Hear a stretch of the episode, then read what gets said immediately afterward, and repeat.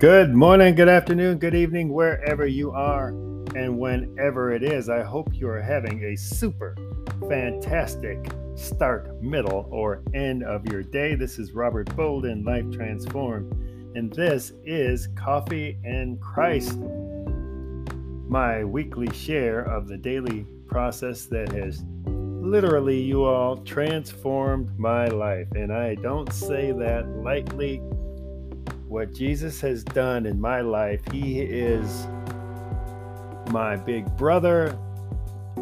He calms me in storms. He celebrates with me in successes. He keeps me focused on love each and every minute of each and every day. And I've learned so much for him from him over this period of time since I allowed him into my life.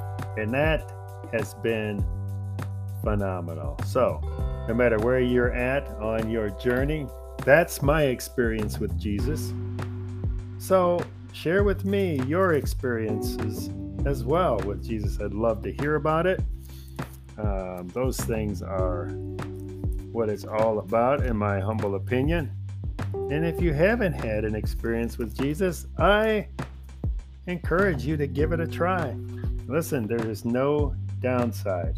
I can tell you that. Zero downside.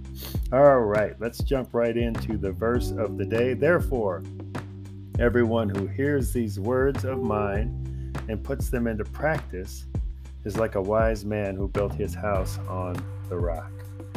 Key here for this, this is a pretty famous verse. I'm very familiar with it. Uh, Matthew 7 24. First of all, I say to myself when I read this, do I want to be wise? Yes. Wouldn't I want to be known as a wise person? So I'm going to do what this says because I want to be known as a wise person. I want to be wise for others. I want to set the example by being wise because that's what Jesus did. Jesus' wisdom was the example he set for us. So, how do I do that? Well, when I hear words from Jesus, guess what? I put them into practice. I go out and I do it to the best of my ability. That's all. Go out and do it to the best of my ability. And that's, I think, the message from this verse just go and do your best at putting into practice what you hear when you're in the Word. So that the prerequisite, of course, is to be in the Word. And that is one of the reasons I am in the Word every day. I've amped up that to a quiet time in the afternoon. And I've, I've planned a prayer time in the evening, which I have not been as diligent about. So I've got to, I've got to create a, a habit prompt around that one. But the point is, just be in the Word as much as you can be. Morning is always, I feel like, the best way to start. First thing in the morning before you do anything else. Get out of bed, get in the Word. That's the way you start that habit. And it's going to serve you, I guarantee you. It will make your life better. No doubt in my mind. All right, let's go to devotional. And the topic today is it's slowly winding here.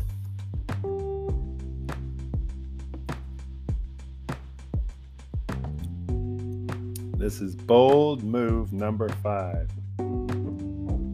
These are Jesus's bold moves. Lead from the back. So they're showing a picture And I'll read about it. The steps in this picture are where Pentecost happened, where the city gathered to hear the disciples speak in their native tongues. Peter preached, 3,000 people got saved, and the church was born right here on these steps. Wow, that's crazy. What's interesting is that the leader of our movement left. He wasn't physically present for this event. His power and authority remained, but he went to be with his Father. His first followers led the multiplication of the early church. What was the last thing he told them? usually our final words are most important, right? And there's another picture. This is the view from the mountain where Jesus gave the disciples the Great Commission. This is what they saw as he said, Go into all the world and make disciples. There you go. Jesus' last words. Go into all the world. I'm writing that in my journal. And make disciples. And you know, we've all heard that. I shouldn't say we've all heard it. I've heard it. Maybe you've heard it. And what does that mean? Well, let's see what, what insight this devotion gives us. Our movement is a disciple making movement. Jesus' strategy wasn't just to make disciples, it was to make disciples who could make disciples. We don't just teach people to follow Jesus, we teach them to teach others. So I'm going to write that down. To be a disciple, we teach others and teach others to teach others.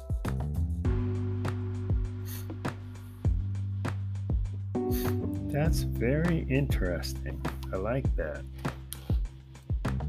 Jesus built a movement by teaching his people to make disciples not just be disciples. Ah, interesting. Did you know shepherds lead from the back? How can you lead from the back? See, this is very good. I like it.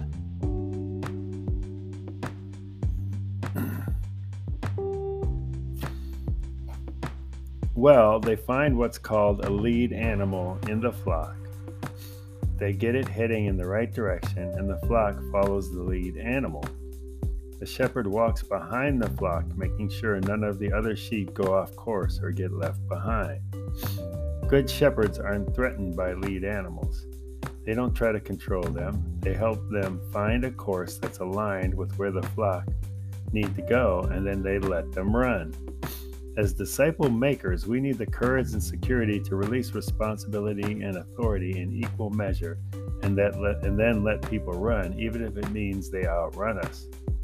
Are you threatened by someone you should be empowering? No, I can unequivocally say that no is or no is the case for me. Uh, our leadership team on Life Transformed, we're all we're all equal voice in within life transformed you know god put this vision on my heart i took the initiative to start life transformed so i think there's a natural tendency this is interesting for people within the community to look to me so maybe i'm the lead animal that, that, that they're referring to here. And God is just pointing me in the right direction. This is good. I think that's exactly what it is. So I'm running. God is the one guiding us. Jesus is leading us from behind. He's the good shepherd.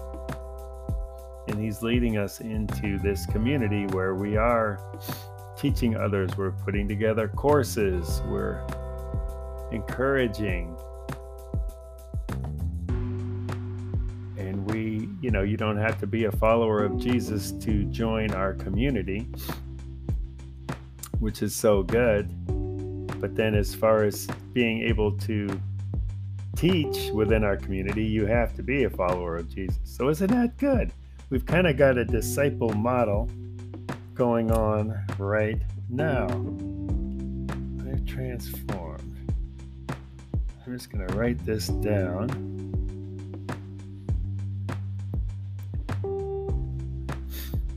This is really good. You can see how something like this just it it fits right into in this case my life but also into your life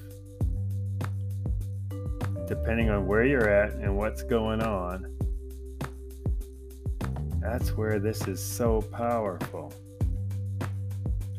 I love it. See, so for me, this gives me insight into what's going on within our within our community right now. Gives me wisdom, wisdom that I can share with the group going forward, which will in turn give them more insight on their roles and how we move forward to become disciples, not just learning all we can about Jesus, but he did say we're supposed to make disciples. So that is a key takeaway for me.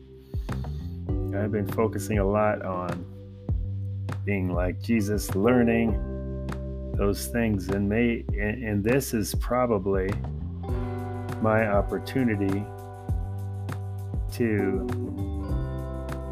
take it a next step further. Ah, it's so good. So, so good. Okay, so that's a great example of how um, the Word can live inside of me, inside of you, and just take on a whole new meaning and give you brand new awareness. Ah, so good. okay, let's see the verses that they talk about. Uh, Matthew 28 Then 11 disciples went to Galilee to the mountain where Jesus had told them to go. When they saw him, they worshiped him, but some doubted. Then Jesus came to them and said, All authority in heaven and on earth has been given to me. Therefore, Go and make disciples of all nations, baptizing them in the name of the Father and the Son and the Holy Spirit, teaching them to obey everything I have commanded you. And surely I am with you always to the very end of the age. so good. All right, I'm going to save this.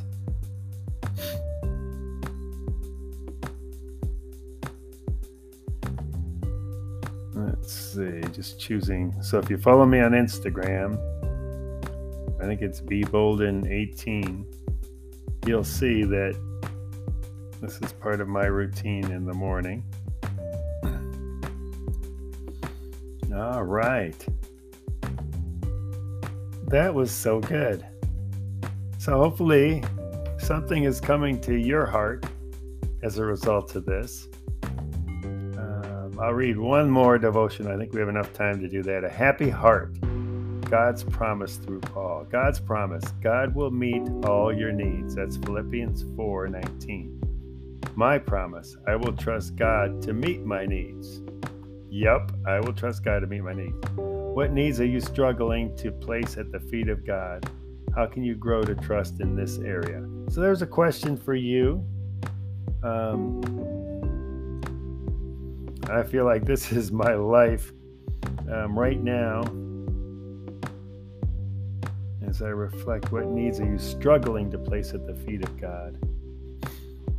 I I think I'm not in a struggle mode in any of my needs right now. so I think I'm in a good place. I know I'm in a good place. So continuing to move forward and just being aware if I ever sense a struggle, I've got Jesus right there by my side. And I surrender that to his easy yoke. That's what I do. Okay, Galatians 1. I want you to know, brothers and sisters, that the gospel I preach is not of human origin. I did not receive it from any man, nor was I taught it. Rather, I received it by revelation from Jesus Christ. For you have heard my previous way of life in Judaism, how intensely I persecuted the church of God and tried to destroy it. Of course, this is Paul, formerly Saul. I was advancing in Judaism beyond many of my own age among my people and was extremely zealous for the traditions of my fathers. But when God, who set me apart from my mother's womb and called me by his grace, was pleased to reveal his Son in me so that I might preach him among the Gentiles. My immediate response was not to consult any human being. Boom! Shakalaka. Yes, the answer is always within you. If you've received Jesus into your heart and you have the Holy Spirit, the answer is always within you. And I submit, even before you do that, the answer is always within you. You, you know, you, you hear about intuition, which is what I knew about before God. And, you know, you'd always hear, follow your intuition. Well, I think that is God in you because we're all children of God. And the fun part is when you accept God into your heart, you accept Jesus to be the leader of your life, then He gives you the Holy Spirit, God in you. So, this transition from intuition to Holy Spirit is like a game changer. It's like, boom. It's like nothing you can imagine. It really is. The experience that I had and continue to have is that's why it's called Life Transformed. It is transforming. There is no doubt about it. So if you don't have that, go get some. It's so good. All right, that'll wrap us up for today. Thank you so much for joining me. Subscribe to the podcast, share it with your friends. If you got something out of this, whatever it was, take the time, slow down, take a minute to send me a message and just say, hey, thanks for that. Thank, here's what I got out of the podcast today. It's not for me, it's just a way to honor honor God and to say, oh God, thank you so much. You don't even have to send me a message. Thank God, you know? But it's cool to see how God is working in other people because then maybe I can share your story. Because that's really what it's all about, isn't it? Sharing how Jesus impacts each one of us into the world. And that's the way we're going to attract others and make disciples, which is what we are called to do go and make disciples. All right. Take care. We'll see you next time. We have another pod dropping on Monday or on Instagram, Facebook, Pinterest. There's links in the in the show notes that you can get in touch with us on any of those platforms. So have a great rest of your morning, afternoon, or evening. Until next time.